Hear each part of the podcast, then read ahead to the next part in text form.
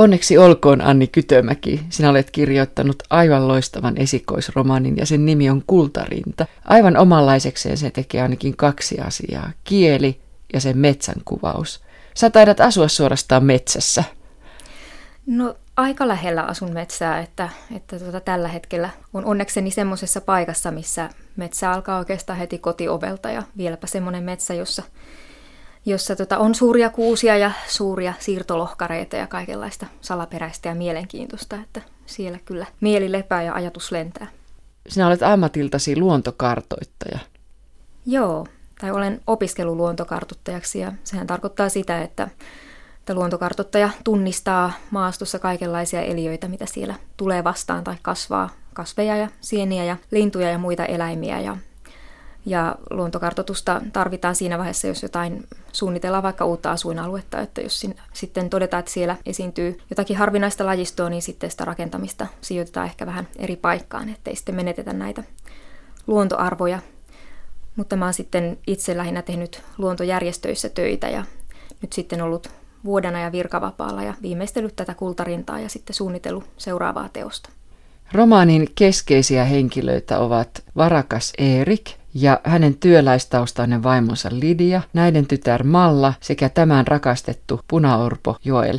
Olet jakanut kirjan kahteen osaan. Toinen on Eerikin kertomus ja toinen Mallan. Kirja alkaa vuodesta 1903 ja päättyy vuoteen 1937. Se sijoittuu Helsinkiin, Pohjanmaalle ja erityisesti metsään, joka on myös mielestäni päähenkilö tässä romaanissa. Minkä takia metsä on teoksessasi niin tärkeä? No se on mulle itselleni ehkä tutuin elinympäristö, että, että mä olen aina asunut aika lähellä metsää, ja, mutta kuitenkin sillä taajama-alueella, mutta silti lähtenyt aina sitten mieluummin sinne metsän suuntaan kuin mihinkään keskustan suuntaan, että siellä metsässä mä oon aina kokenut olevani parhaiten kotonani ja omasta rauhassa ja automaattisesti sitten jotenkin kultarintaakin tuli sitten hyvin vahvasti mukaan, koska se nyt on se maailma, jonka mä tunnen parhaiten ja jota mä pidän hirvittävän tärkeänä ihmisen hyvinvoinnin kannalta. Linnut heräävät, visertävät lyhyitä ja pitkiä säkeitä, huikkaavat, pulputtavat ja kilisevät, ja viimein käsittämättömin, ilmaa riipivät kirkkaat huudot, jotka toistuvat nopeasti ja tiivistyvät pieneen mustaan olentoon, joka lentää metsän harjalla – se kartaa alemmas ja sujahtaa latvuksiin. Lyhyen hiljaisuuden katkaisee yksinäinen, haikea huuto. Kaukaa vastaa kukko. Ensin yksi, sitten toinen. Linnut havahtuvat köyhillä metsäpirteilläkin, pian myös lehmät. Vasta kotieläinten äänistä ymmärrän, että ihmisetkin ovat vielä jäljellä. Samoin heidän peltotilkkunsa, kärrypolkunsa ja mökkinsä, vaikka metsä onkin ne syönyt. Se kätkee sisuksinsa myös kartanon. Koko elämämme, pieninä jäänteinä tiet, kylät, kaupungit ja ihmiset, isän ja äidin. Nuivat ilmeet ja sanat, jotka jo arvaan ja jotka heidän silti kuin kiusallaan täytyy tänäänkin lausua. Kultarinta on rakkausromaani, sillä on luja historiallinen tausta. Romaanisi on myös yhteiskunnallinen ja ennen kaikkea sä olet ehdottomasti luonnon puolella.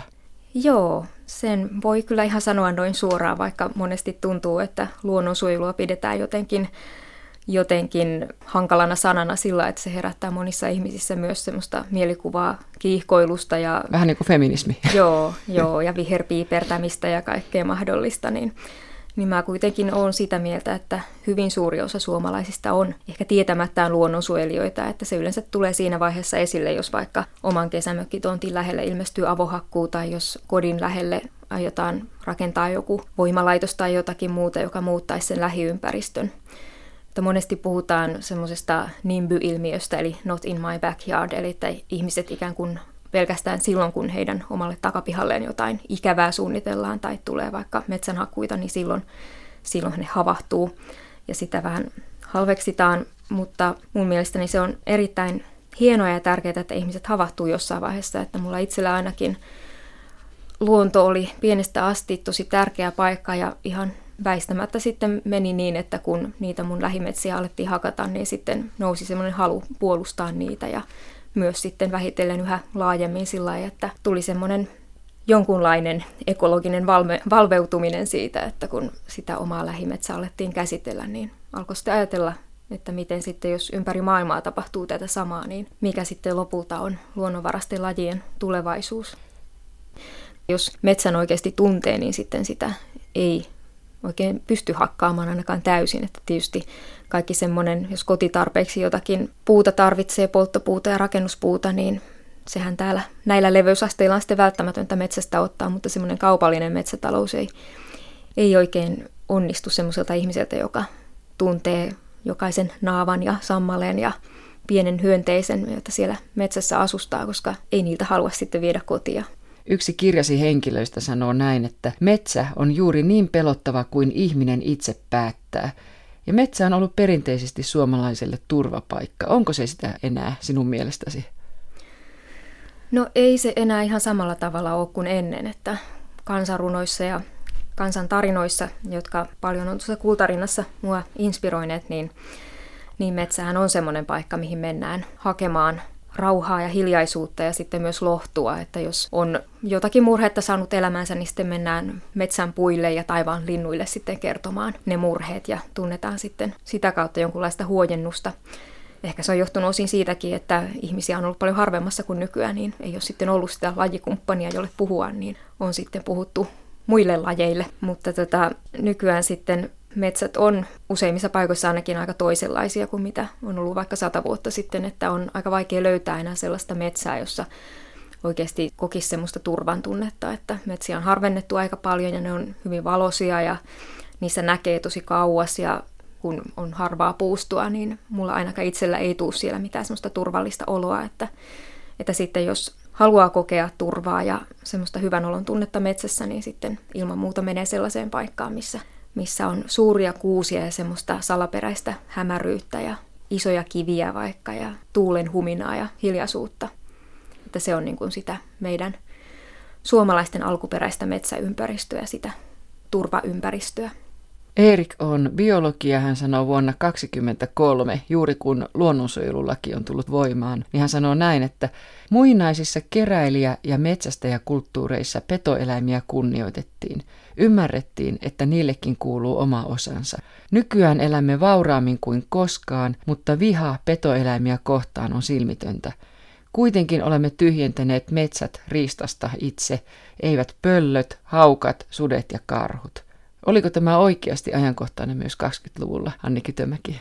Joo, kyllä se oli ja se oli oikeastaan se asia, mikä mua alkoi ajaa kultarinnan kirjoittamiseen, että kun mä perehdyin historiaa ja sitten löysin sieltä moniakin mainintoja sitten, että jo, jo siellä pitkällä 1800-luvun puolella niin Suomessakin on ollut puhetta, että ei pitäisi metsiä hakata niin paljon ja pitäisi perustaa erilaisia luonnon säästökohteita, eli tämmöisiä kansallispuiston tyyppisiä Suomessa esimerkiksi ensimmäinen, joka ehdotti kansallispuistojen perustamista, oli tutkimusmatkailija Nordenskjöld, joka löysi tuon Koillisväylän Tyynelle merelle tuosta Venäjän pohjoispuolelta. Että hän oli sitten monella tavalla valveutunut ja aikansa edellä oleva mies. Mutta tota, siinä kesti sitten hyvin kauan, että ensimmäinen luonnonsuojelulaki tuli tosiaan vuonna 2023 sitten voimaan, että sitä ennen oli tarvinnut olla monia tieteentekijöiden ja erilaisten maantieteilijöiden ja biologien yhdistysten kannanottoja, että luontoa pitäisi suojella ja sitten vasta valtiovalta tarttui toimeen siinä 20-luvun alussa. Mutta luonnonsululaki oli kyllä heti alusta alkaen siinä mielessä edistyksellinen, että se mahdollisti isojenkin luonnonsulualueiden perustamisen. Ja Erik, kun on sitten metsässä viihtyvä ihminen ja hänellä sattuu olemaan metsäomaisuutta, niin on tietysti aika selvää, miten siinä sitten hänen metsälleen käy. Mutta sitten kansallispuistot tuli sitten ensimmäistä vasta 30-luvun lopussa, että siinäkin kesti sitten 58 vuotta siinä meni siitä Nordenskjöldin ensimmäisestä aloitteesta sitten ensimmäisiin kansallispuistoihin. Mutta tosiaan ajankohtaista toi on ollut jo luonnonsuojelu tuohon aikaan, että monesti annetaan vähän niin kuin ymmärtää, että luonnonsuojelu olisi ihan uusi juttu ja tullut vasta nyt, kun, kun eletään tämmöisessä modernissa ja hyvinvoivassa yhteiskunnassa, mutta itse asiassa tosiaan jo silloin kuitenkin sata vuotta sitten, kun monet on vielä ollut puutteenalaisiakin ihmiset, niin he on silti niin kuin osanneet kantaa huolta myös luonnon hyvinvoinnista. Ja samaa mä ajattelen vähän siitä, mitä luit siitä, miten muinaisissa kulttuureissa ja nimenomaan muinaisissa kulttuureissa on arvostettu esimerkiksi petoeläimiä, niin jotain aika erikoista siinä tuntuu olevan, että, että juuri semmoiset kulttuurit, jotka on eläneet hyvin lähellä luontoa ja voisi ajatella, että heillä on ollut hyvin paljon vaikeuksia sitten elämässään, niin, niin silti he on arvostaneet luontoa ja pitäneet suorastaan pyhinä esimerkiksi karhua tai hirveä ja muita isoja eläimiä. Että jotenkin tuntuu, että mitä lähempänä ihmiset luontoa elää, niin sitä enemmän he sitä osaa arvostaa. Että musta ainakin itsestä oli aika mielenkiintoista se, että silloin ihan vuosisadan alussa, 1900-luvun alussa jo noin monet kultakauden mestarit, eli esimerkiksi Akseli Gallen Kallela ja Pekka Halonen, niin kun he kierteli Suomessa ja löysi mahtavia hienoja metsiä ja vaikka keloja, jotka nykyään on ikuistettuina heidän tunnetuimmissa maalauksissaan, niin sitten he otti sitten kyllä myös hyvin kärkeviä kannanottoja metsänhakuita vastaan, että se on ollut hyvinkin modernia semmoista luonnonsuojelupuhetta, että sanakäänteet on ihan samantyyppisiä kuin nykyään sitten joillakin luonnonsuojelun puolesta puhujilla. Erik ja Lidia rakastuvat. He löytävät Helsingissä toisensa ja yllättäen huomaavat olevansa samalta paikkakunnalta kotoisin, siis maalta. He ovat molemmat luontoihmisiä, hengenheimolaisia, paitsi kotiseudun metsässä on kohtaus, jossa Lidia johdattaa Eerikin pöllönpesän luo. Eerik haluaa viirupöllön ja sen munat luonnontieteelliseen museon kokoelmiin ja Lidia on järkyttynyt tästä ja eksyttää Eerikin takaisin niin, ettei tämä löydä ominpäin sinne pesälle. Eli sä kerrot tässä kahdesta erilaisesta suhtautumisesta luontoa. Joo, se metsä on tosiaan Lidialle se kotimetsä, missä hän on pikkutytöstä asti kulkenut ja ja itsestään selvästi sitten alkanut arvostaa sen jokaisia, jokaista asukasta siellä metsässä ja viirupöllö on hänelle vähän niin kuin jonkunlainen ystävä, vaikka hyvin etäinen ystävä kuitenkin, mutta, mutta silti semmoinen, jonka hän haluaa antaa olla olemassa ja elää omaa elämäänsä. Mutta Erik taas on sitten nuori opiskelija ja hänelle on yliopistossa teroitettu sitä, että pitää kerätä kokoelmiin näytteitä myös sellaisista lajeista, jotka vähitellen uhkaa ehkä kuolla sukupuuttoon, että se on entistä tärkeämpää sitten niitä saada säilytettyä jälkipolville. Ja tämä oli ihan totta siihen aikaan, että professorit kehotti opiskelijoitaan keräämään näytteitä. Suurin osahan siitä, miksi lajeja kuolee sukupuuttoon, niin johtuu siitä, että niiden elinympäristöä muutetaan esimerkiksi metsänhakkuiden myötä, että siellä ei sitten enää ole mahdollisuuksia elää tietyillä harvinaisilla linnuilla vaikkapa, mutta, mutta on myös tiedossa tapauksia, jossa viimeiset tietyn lajin edustajat on sitten pyydystetty yliopiston kokoelmiin. Kaksi kuikkaa, selkälokki. Laiturin tähteestä vasemmalle heiluu pieni ruovikko, jossa kiepsahtelee vaitelias pajusirkku. Kasvuston lomasta räpistelee liikkeelle sinisorsa. Näkymä on niin elokuinen kuin olla saattaa. Kasvit lemoavat pian koittavalta laolta. Tuoksu on imellä, puoliksi mehevä, puoliksi jo laho. Toivoton ja kaiken kokenut, mutta yhä verevä. Tältä löyhkäävät hajoavat haaveet. Eerikin lapsuuden koti on Aspholmin kartano, joka on jo sukupolvien ajan kuulunut Stenforsien suvulle. Eerikin isä on senaattori ja varakas mies. Hän on poissa oleva ja keskittyy oikeastaan vain tekemään rahaa. Äidillä on todella surullinen kohtalo, eikä isä kerro, miten siinä lopulta äidille käy. Ja sitten Eerikin tyttärellä Mallalla on myös surullinen lapsuus. Eerik on poissa oleva ja äiti riutuu parantolassa. Minkä takia loit molemmille näille keskeisille henkilöillesi tällaisen lapsuuden? Tuossa mulla oli vähän semmoinen ajatus, että ehkä Eerik on vähän semmoinen hukassa oleva ihminen, että, että hänellä on tosiaan ollut paljon surua ja epävarmuutta siitä, että onko hän ollut lapsena rakastettu. Ja se väistämättä sitten jotenkin heijastuu siihen hänen omaan tyttärensä. Ja tietynlaiset ihmiset ehkä alkaa kokea tietynlaisia samantyyppisiä elämänkohtaloita, että, että vaikka Erik ei mitenkään tietoisesti seuraa äitinsä jalanjälkiä eikä Malla seuraa isänsä jalanjälkiä, niin jotenkin vaan sitten reaktiot joihinkin elämän vastoinkäymisiin voi olla aika samanlaisia. Ja varsinkin sitten tietysti, jos ihmiset on sukua toisilleen, niin saattaa sitten näennäisesti niin kuin periytyä sitten onnettomat elämänvaiheet ja kohtalot. Eerikin mukaan isä sanoo, että kullakin on sarkansa. Ja hän, Eerik, ymmärtää jo silloin pienenä poikana, että saralla tarkoitetaan muutakin kuin peltoa. Surkein sarka on nälkää, hikeä ja tuota tahmaa, joka kesäkuumalla kertyy rehkivän suupieliin. Paras sarka on paperien selailua tammipuisen pöydän ääressä, viiniillallisia, ratsastussaappaita ja pastejoita. Miksi Erik ymmärtää tällaista ja isä ei?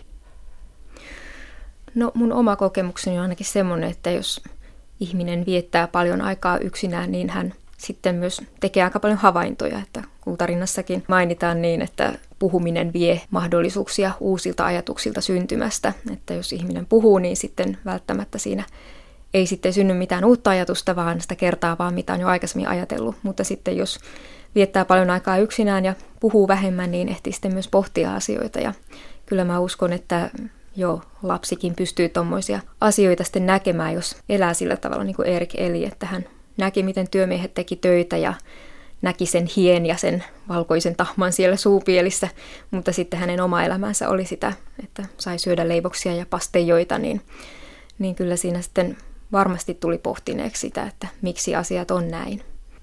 Erik hän kertoo näin, että sanat ovat ajatusten jälkipuintia. Puhuminen estää uusia ajatuksia syntymästä.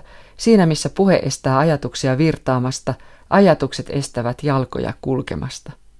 Joo, että sitten se on myös niin, että jos liikaa alkaa märehtiä asioita, niin sitten ei välttämättä pääse eteenpäin ihan konkreettisesti tai sitten kuvannollisesti elämässään, että, että Erikkin siinä sitten, kun nuorena miehenä sitten lähtee yksinäiselle vaellukselle, niin hän, hän pyrkii siihen, että kiinnittää huomioon enemmän siihen ulkoiseen maailmaan kuin omiin sisäisiin ajatuksiinsa ja kaipauksiinsa, että pääsisi eteenpäin ihan siellä maastossa ja sitten konkreettisestikin elämässään. 1917 vuoden lopun ja sisällissodan ajan Erik elää Lapin erämaassa tiettömien taipaleiden takana. Erik elää siellä lumen eristämänä metsänvartijana ja erakkona. Miksi sinä laitoit Eerikin sinne Lapin perukoille? No, mulla oli semmoinen olo, että hän tarvitsee nyt jonkunlaisen uudelleen koulutuksen. että siinä hänellä oli niin paljon semmoisia vähän haihatteluja ja turhia haaveita ja semmoista pikkusen niin kuin lapsellista suhtautumista elämään ja jotenkin semmoinen, että kauhean innoissaan hän oli linnuista ja monista asioista ja sitten taas koki hirveitä pettymyksiä, oli sitten aivan, aivan surkeana niiden jälkeen, niin se Lapissa oleskelu on semmoinen ikään kuin itsenäistymisvaihe, mikä näkyy sitten hänessä ihan konkreettisestikin, kun hän keväällä sitten, kun on alkanut lumio vähän sulaa ja hän muistaa, että tähän aikaan siellä kotimetsissä kasvaa jo sinivuokot ja valkopuukot, niin sitten hän illalla pesulla käydessään niin sitten yhtäkkiä havahtuu siihen, että hänen ruumiinsa on muuttunut, että siinä kun hän on siellä omassa mökissään ja mökkinsä pihapiirissä tehnyt halkoja ja hiihtänyt ja retkeillyt siellä tunturissa, niin hänen kehonsa on muuttunut ja hän on tullut ikään kuin aikuiseksi ja voimakkaaksi ja ihan erilaiseksi kuin aikaisemmin, että semmoinen kehollinen voimakkuus sitten lisää hänen itsevarmuuttaan ja siitä onkin sitten hyötyä, kun hän palaa sinne etelä, etelään ja siellä on asiat aivan sekaisin. Minkä takia sinä Anni Kytömäki ajoitat romaanisi vuodesta 1903 vuoteen 1937? Se ajanjakso on kiinnostanut mua jo pitkään, että mä oon aikaisemmin kyllä kirjoittanut joitakin tarinoita, jotka on sijoittunut vielä kauemmas menneisyyteen, mutta niissä on sitten yleensä ollut aina se vaikeus, että sitten taustatyötä tarvisi niin valtavan paljon.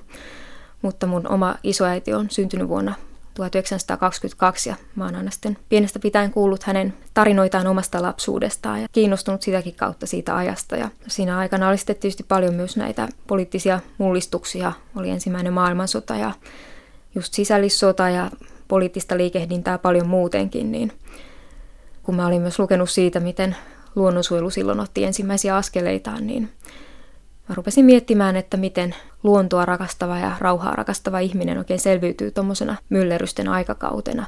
Että siinä tietysti tulee paljon vastakkainasettelua ja vaikeuksia, kun ympärillä käydään sotaa ja valitaan värejä punaista ja valkoista. Ja sitten jos itse ei haluaisi tehdä sitä ja haluaisi, että maailma olisi rauhassa, että saisi itsekin olla rauhassa ja luonto saisi olla rauhassa, niin kyllä siinä tietysti vaikeuksia saa osakseen kaikki nämä neljä keskeistä henkilöäsi, niin Lidia kuin Erik ja sitten myöhemmin 30-luvulla, kun näiden tytär Malla rakastuu Joeliin, niin kaikki nämä ovat sellaisia, jotka haluavat olla rauhassa. Joo. Ja luonnossa. Joo, he omalla tavallaan vaan sitä sitten yrittävät toteuttaa, että Lidialla on ihan konkreettinen tuskatila siitä, että hän toimii pyykkärinä ja hänen kätensä on sitten kylmissä vesissä sairastuneet. Hänellä on nivelrikko käsissä ja hän siitä sitten kokee paljon kipua ja haluaa sitten ihan konkreettisesti sen takia parantaa omia elinolojaan. Ja Erikkin siinä sitten selitti itselleen, että silloin kun sattuu, niin silloin täytyy huutaa. Eli tarkoittaa sitä, että jos ihan kokee kipua kuvainnollisesti tai konkreettisesti, niin sitten täytyy huutaa, eli lähteä mukaan johonkin, johonkin ryhmittymään, joka sitten ajaa parannuksia. Mutta Erik ja Malla sitten on näitä varsinaisia metsäihmisiä tässä, jotka sitten etsivät sitä ennen kaikkea omaa rauhaa metsistä, että he ei ole niinkään kiinnostuneita yhteiskunnallisista asioista, vaan haluaa sitten olla siellä metsässä ja siellä rauhassa tutkia maailmaa ja omia ajatuksiaan. Ja Joel sitten puolestaan ajautuu ihan konkreettisesti olemaan pasifisti ja aseista kieltäytyjä, että hänkin sitten siellä vähän ikään kuin pakon edessä asuu siellä metsässä, koska se on ainoa paikka, mistä häntä ei löydetä. Erik lähti erämaahan marraskuussa vuonna 17 ja palattuaan ihmisten pariin keväällä 18 hän saa kuulla, että Suomesta on tullut itsenäinen joulukuussa vuonna 17. Kirjoita tästä niin, että se tuntuu jotenkin todella pienelle ja mitättömälle tämä ihmisten maailman vouhotus suhteessa suureen luontoon. Ja tämä ei ole ainut kohta tässä romaanissa, jossa ihminen tuntuu todella mitättömälle ja hetkelliselle verrattuna luontoon ja erityisesti metsään. Toi on oikeastaan ollut mulla ihan jo kouluajoista lähtien semmoinen, mihin mä oon kiinnittänyt huomioon, että kun historian kirjoituksessa mennään yleensä hallitsijasta toiseen ja sodasta toiseen ja opetellaan niitä vuosilukuja, niin mä oon sitten aina tullut ajatelleeksi, että no entäs sitten ne, jotka asuu jossakin ihan keskellä erämaata, niin oliko heille mitään merkitystä sille, että kuka se hallitsija oli milloinkin ja mitä sotaa käytiin missäkin päin maailmaa. Että tietysti silloin, jos joku sattui tulemaan kylään hakemaan ruotuväkeä jonnekin pommeriin tai minne tahansa muille maille, niin silloin se kosketti omaa elämää, mutta hyvin pitkälle ja mä uskon, että myös silloin 1900-luvun alkupuolella vielä niin on ollut mahdollista elää niin kaukana luonnon keskellä, että kaikki tuommoiset ihmisten maailman poliittiset liikehdinnät on ollut semmoisia, että niistä on kuullut pitkä aika vasta tapahtumien jälkeen ja ne ei ole millään tavalla sitä omaa arkielämää koskettanut. Ja sen mä halusin tuoda tässä kirjassa esille, että, että ihmisten maailma ei ole se tärkein, vaan että tärkein on se nimenomaan se suuri luonto, että se ikään kuin lopulta määrittää ihmisen elämän, jos ei ole yhteyksiä muuhun maailmaan ja muihin ihmisiin. Luonnon kiertokulkuhan tässä kanssa merkittävä. Kirjoitat näin, että Puut tavoittavat taivasta kukin aikansa, kaatuvat ja maatuvat huomaamatta, ja hitaasti elämä päättyy ja jatkuu saman tien. Se on musta se metsän syvin olemus, että juuri niin siinä tapahtuu, että se jotenkin majesteettisesti elää sitä omaa elämäänsä, että, että yksittäiset puut syntyvät ja kuolevat, mutta sitten metsä säilyy siinä koko ajan, jos sen annetaan säilyä. Että monesti itse kun metsässä kuljen, niin jotenkin tuntuu suorastaan niin kuin sydäntä riipasevan liikuttavalta se, kun näkee jossakin, että tuossa on iso vanha kuusi kaatunut ja sitten siitä kaatuneelta rungolta sitten nousee pienten kuusten kansa, että se sillä tavalla ihan konkreettisesti kasvaa siitä emostaan. Ihminen ei ole kultarinnassa eläin muiden eläinten joukossa, vaan eliö tasaveroisesti kaiken elollisen joukossa kun siis ihminen on yksi eliölaji muiden joukossa, niin mä en ajattele sitä sillä tavalla, että hän ikään kuin, tai että ihminen ikään kuin lasketaan siinä muiden tasolle, mitä monesti ajatellaan, vaan että ne muut sieltä nostetaan ihmisen tasolle sillä tavalla, että kaikilla on joku olemassaolon oikeus, vaikka me ei nyt välttämättä sitä tiedetäkään, että mikä on vaikka jonkun pienen yöperhosen elämän tarkoitus ja, ja merkitys tässä systeemissä, niin – joku merkitys sillä täytyy olla, koska se on aikoinaan syntynyt ja kehittynyt maailmaa, mutta se, että meistä tiedetään, niin se ei oikeuta meitä sitten sanomaan, että se on vähän arvoinen. Että mä nimenomaan haluaisin korostaa sitä, että, että kaikilla on olemassa olon oikeutensa. Ja kultarinnassakin sitten yhdessä kohtaa Erik tuo sen esille, Malla muistelee, mitä hänen isänsä on aikoinaan opettanut, että, että aina kun oltiin jossakin liikkeellä, niin isä muistutti, että anna sen kasvaa siinä rauhassa ja että älä koske siihen ja että ei ole niin pientä eliötä, etteikö sillä olisi olemassaolon oikeutta. että sen Malla sitten muistaa omassa elämässään myöhemminkin ja toimii sitten sen mukaisesti. Eerikin vaimo ja pienen Mallan äiti Lidia elää vuosia parantolossa ja hiipuu vähitellen pois. Siinä yhteydessä olikohan se Lidia, joka miettii, että se mitä nimitetään riutumiseksi on vallankaappaus. Ja hän miettii myös näin, että onko olemassa absoluuttista hyvää ja pahaa, onko keuhkotauti paha, entä jos ajatellaan basillien kannalta? Niin, siinä se asia on käännetty ikään kuin nurin päin, että varmasti semmoinen ihminen, joka on siinä keuhkotaudissa riutunut, niin toisaalta sitten siellä on ollut niillä basilleilla sitten juhlat hänen kehossaan, mutta siinä sitten tuodaan myös esille se, että luonto ei siinä ole ajatellut ihan loppuun asti, että jos ihmisellä on tappava sairaus, niin kyllähän siinä sitten ne basilitkin lopulta menehtyy sitten sen ihmisruumiin mukana, jos ne ei ole saanut tilaisuutta levitä eteenpäin. Että sitä mä itse olen monesti miettinyt vaikeiden sairauksien kohdalla, kun on, kun on semmoisista kuullut ja lukenut, niin että mikä niissä on se mieli sitten, että totta kai ne on niin kuin sen taudin aiheuttajan hyvinvointia kuvaavia, että kun ihminen sairastuu, niin siellä sitten jyllää se toinen eliö hänen sisällään, mutta sitten jos se johtaa menehtymiseen, niin ei se sitten ole enää, ole enää hyväksi sille mikrobillekaan. Että jotain tämmöisiä pieniä epäloogisuuksia on kyllä tässä luonnonjärjestyksessä. No puhutaan sitten rakkaudesta välillä. Kultarinta on suuri rakkausromaani mielestäni. Se on Eerikin ja Lidian rakkaustarina. Tasan yhdeksän vuotta valtuuston vangitsemisen jälkeen tulen Lidian luo hikisenä. Ihossa mäntyjen hellettuoksu. Hän ei enää puhu. Minunkaan ei tarvitse puhua. Hymyillä vain, kun silmät raottuvat kuoppiensa pohjalla ja tyttö hymyilee takaisin. Sillä tyttö hän on. Ei ikinä ole muuksi ehtinytkään. Minun tyttöni. Metsän keiju, joka syntyi silloin, kun tarut olivat vielä tosia – vaikka potilaspapereissa ikävuosien määräksi onkin merkitty 29. Siirrän tuoli menneisyyteen ja otan häntä kädestä. Loppuun kuihtuneena hän on vahvempi kuin koskaan. Enää en voi irrottaa otettani ja lähteä. Elokuun ilta pimenee. Lääkäri käy paikalla ja poistuu melkein saman tien. Ohikulkiessaan taputtaa olkapäätäni. Taistelen pakokauhua vastaan ja voitan.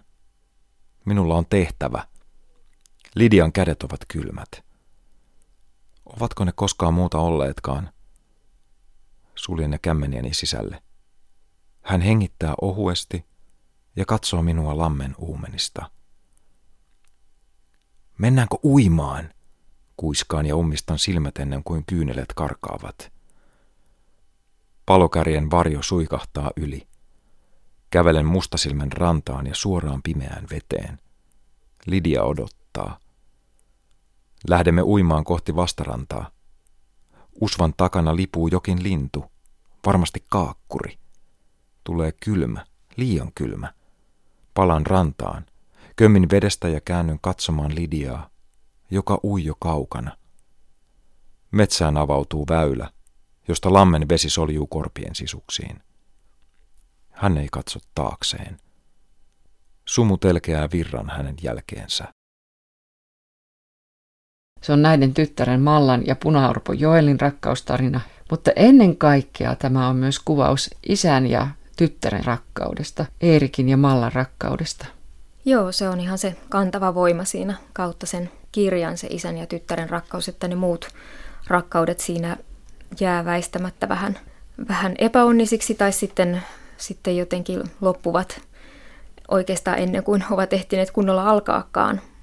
Mutta se isän ja tyttären rakkaus on semmoinen pysyvä asia kultarinassa, vähän niin kuin se metsän olemassaolokin siinä tarinassa. Että oikeastaan ihan alkujaan silloin, kun mä aloin kultarintaa miettiä, niin siinä oli, oli ihan alusta asti Erik ja Malla ja sitten metsä – että se oli niin kuin se ydinryhmä ja se siinä säilyi sitten loppuun asti, että alun perin mun piti kirjoittaa kultarinnasta satu tai novelli, mutta se sitten alkoi kasvaa, mutta se ei, mä en itse ajattele, että se olisi paisunut, vaan se ikään kuin laajeni ja siitä tuli sitten vain vähän isompi katsaus sitten tähän isän ja tyttären ja metsän väliseen maailmaan ja tapahtumien ketjuun.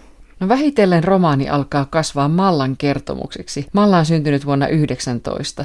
Pienellä Mallalla on kova kohtalo. Isän tekojen takia hän joutuu pois kodistaan ja palvelija Hannasta, joka on ollut hänelle hyvin läheinen. Ja kaikki siteet katkaistaan. Hänet laitetaan Pohjanmaalle kasvattilapseksi Aunen ja Huukon luokse. Minkä takia hänestä tehdään vielä Malla Stenforsista Maija Kivikoski? Minkä takia pitää kaikki katkaista? No se katsottiin turvallisimmaksi Mallan itsensä kannalta, että monestihan aikuiset uskovat tietävänsä lapsen parhaan ja niin tässäkin sitten. Ja sehän on ihan tosiasia, että Suomessa lähetettiin punaorpoja Pohjanmaalle uudelleen kasvatettavaksi, että heidät katsottiin, että he on ikään kuin mennyt pilalle siinä vanhempiensa vaikutusvallan alla. Ja sitten jos vanhemmat oli menehtynyt siinä sisällissodassa, niin sitten, sitten lähetettiin Pohjanmaalle, missä on hyvin vahva valkoisen Suomen perinne ja Malla ikään kuin sitten muutamia vuosia myöhemmin, mutta kuitenkin niistä joutui, joutui kokemaan samanlaisen kohtalon, että hänen isänsä epäiltiin jonkunlaisista yhteyksistä sitten punaisiin ja kommunismiin, koska Erikin vaimo Lidia oli sitten toiminut sisällissodassa punaisten puolella, mutta sitten Erik oli myös sitten tehnyt siinä muitakin asioita, mitkä sitten johti välittömästi ja olivat ikään kuin virallisena syynä siihen isän ja tyttären erottamiseen. Mutta siellä taustalla oli sitten myös tämä näkemys siitä Erikin ikään kuin vaarallisesta taustasta. Ja Malla tosiaan joutuu sinne Etelä-Pohjanmaalle ja hyvin toisenlaiseen perheeseen kuin missä hän aikaisemmin on asunut. Ihan hyvään perheeseen. Aune ja Hugo haluaa hänelle kaikkia hyvää, mutta eivät vaan oikein ymmärrä, minkälainen tyttö heidän kotiinsa on nyt sitten tullut, että, että he pyrkii kasvattamaan häntä väärällä tavalla ja pyrkii saamaan väkisin osaksi, osaksi sitä sikäläistä yhteisöä ja sen tapoja. Ja Malla taas ei, ei siihen vain sopeudu, koska hän on jo ehtinyt sitten isänsä kanssa siinä elää elämänsä ensimmäiset seitsemän vuotta ja kasvanut sitten jo omanlaisekseen yksilöksi. Ja hän sitten yrittää keksiä keinoja, että miten tulla toimeen siellä aivan toisenlaisessa ympäristössä. Ja siinä sitten on mukana se ajatus siitä, että, että vaikka niin kuin joutuu ihan muihin oloihin, niin sitten ei välttämättä tarvitse unohtaa sitä alkuperänsä, että se on ö, semmoinen vahvuuden osoitus mistä mä en tiedä, että pystyisinkö mä itse siihen tai pystyisikö useimmat muutkaan ihmiset siihen, että jos, jos vuosikausia elää itselleen vieraissa oloissa, että sitten säilyttäisi kuitenkin muiston siitä alkuperäisestä itsestään ja alkuperäisestä kodistaan ja jatkuvasti salaa pyrkisi sitä kohti. Paikkakunnalla elää myös punaorpo Joel Huotarinen, joka joutuu vähän yli 10-vuotiaana ottamaan vastuun itsestään. Ja, Joel on työmies. 15-vuotiaana hän ei suostu lähtemään armeijaan, vaikka joutuu vaikeuksiin, vaan valitsee siviilipalveluksen, joka on uudenlainen mukaan mahdollinen. Siis 30-luvun Pohjanmaalla hän on suorastaan toisin ajattelija. Näin ymmärsin romaanisi perusteella. Joo, kyllähän se oli ihan uskomattoman radikaali teko, että että vähän samalla lailla niin kuin sen luonnonsuojelun suhteen, niin, niin mä halusin tuoda tuossa kirjassa esille myös sen, että on ollut sitten myös toisin ajattelijoita mullakin saralla, eli aseista kieltäytyjiä tuona aikana. Ei paljon, mutta kuitenkin muutamia. Että tunnetuin heistä on varmaan Art Pekurinen, jonka totaalikieltäytyminen aikoinaan sitten lopulta aikaan sai tämän lain, mihin kultarinnassakin sitten viitataan, eli että siviilipalvelus tuli sitten rauhan aikana mahdolliseksi.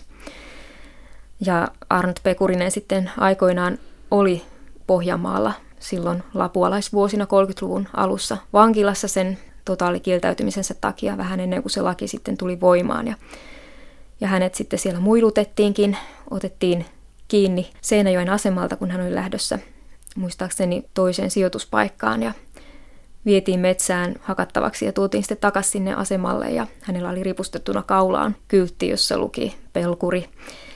Ja tämä tarina oli, kun mä aikoinaan sen luin Art Pekurisen elämäkerrasta, niin se kyllä syvästi jotenkin kosketti muhun, että miten hirveä kohtalo on ollut siihen aikaan sitten toisin ajattelijalla ja sitten jatkosodan aikana sitten myöhemmin vielä, vielä paljon pahempikin.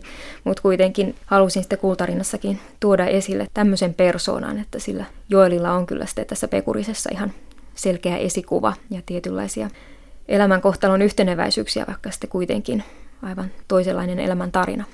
Minkä takia karhu on hyvin tärkeä kultarinnassa?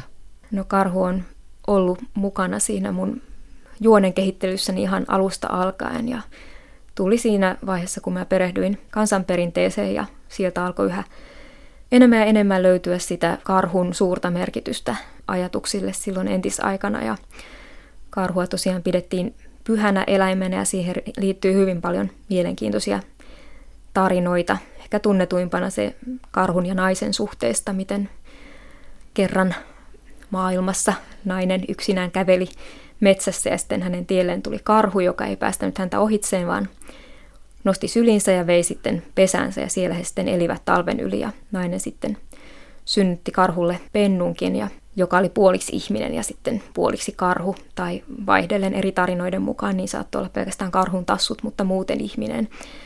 Ja tämä naisen ja karhun yhteiselämän kuvaus on ihan siis sirkumpolaarinen, että siitä esiintyy niin kuin kaikkialla siellä, missä karhujakin, joka puolella maailmaa. Ja jotain tosi kiinnostavaa siinä musta on, ja kultarinta on tavallaan sitten uudenlainen tulkinta tästä karhun ja naisen suhteesta niin kuin yhdessä mielessä, että, että siinä voi jokainen lukeessaan sitten miettiä, että millä tavalla mä sitä karhun ja naisen tarinaa on siinä sitten kehitellyt omassa päässäni eteenpäin. Mutta karhulla on ollut sitten Suomessa hyvin paljon toisintonimiä, mistä Kontio ja Otso on varmaan ja Mesikämmen tunnetuimpia. Ja ne on lähtenyt siitä, että ei ole saanut sanoa ääneen Jumalansa nimeä, eli karhua. Että karhua on pidetty suorastaan niin kuin jumalallisena olentona ja että se on aikoinaan laskettu maan päälle ihmisten keskuuteen ja täällä sitten kokenut eräänlaisen marttyyrikuoleman ja sitten nostettu uudelleen taivaaseen. Että siinä on yhtymäkohtia ihan tuohon kristinuskonkin perustarinaan. Ja karhu on tosiaan sitten saanut monenlaisia kiertoilmauksia ja kultarinta on sitten yksi näistä karhun vanhoista nimistä. Se ei siis tässä romaanissa viittaa lintuun, vaan nimenomaan karhuun.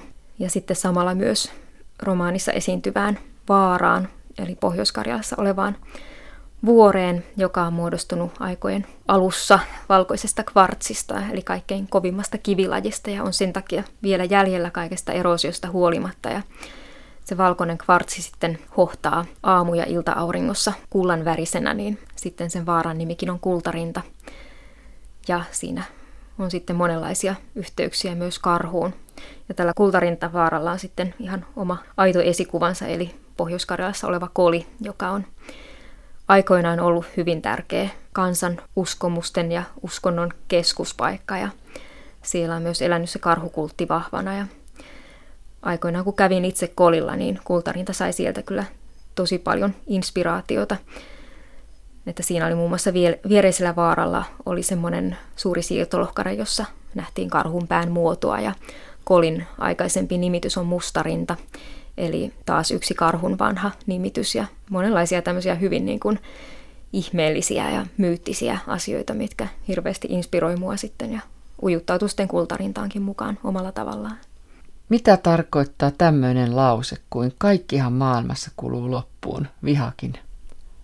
No nimenomaan sitä, että kun aikaa kuluu, niin ihminen väsyy, väsyy jopa vihaamaan, että vaikka asiat joskus pysyiskin ihan samoina ja se asia, mitä nyt sattuukaan vihaamaan, olisi entisellään, niin silti ei sitä vaan iän kaiken jaksa. Tai ehkä se on enemmän semmoinen mun toiveeni siitä, että ihmisetkin joskus oppisivat sitten viimeistään väsymällä sotimiseen ja kaikenlaiseen tuhoon, mitä aiheutetaan. Että, että mulla itsellä ainakin on omassa elämässäni ollut niin, että jos on ollut jotakin murheita ja vastoinkäymisiä niistä on ollut sitten joskus hyvinkin maissa, niin sitten vaan kun antaa ajan mennä, niin te jotenkin ikään kuin itse kyllästyy ja väsyy siihen suruunsa tai mikä se negatiivinen tunne sitten onkaan ja se vaan ikään kuin kuluu loppuun.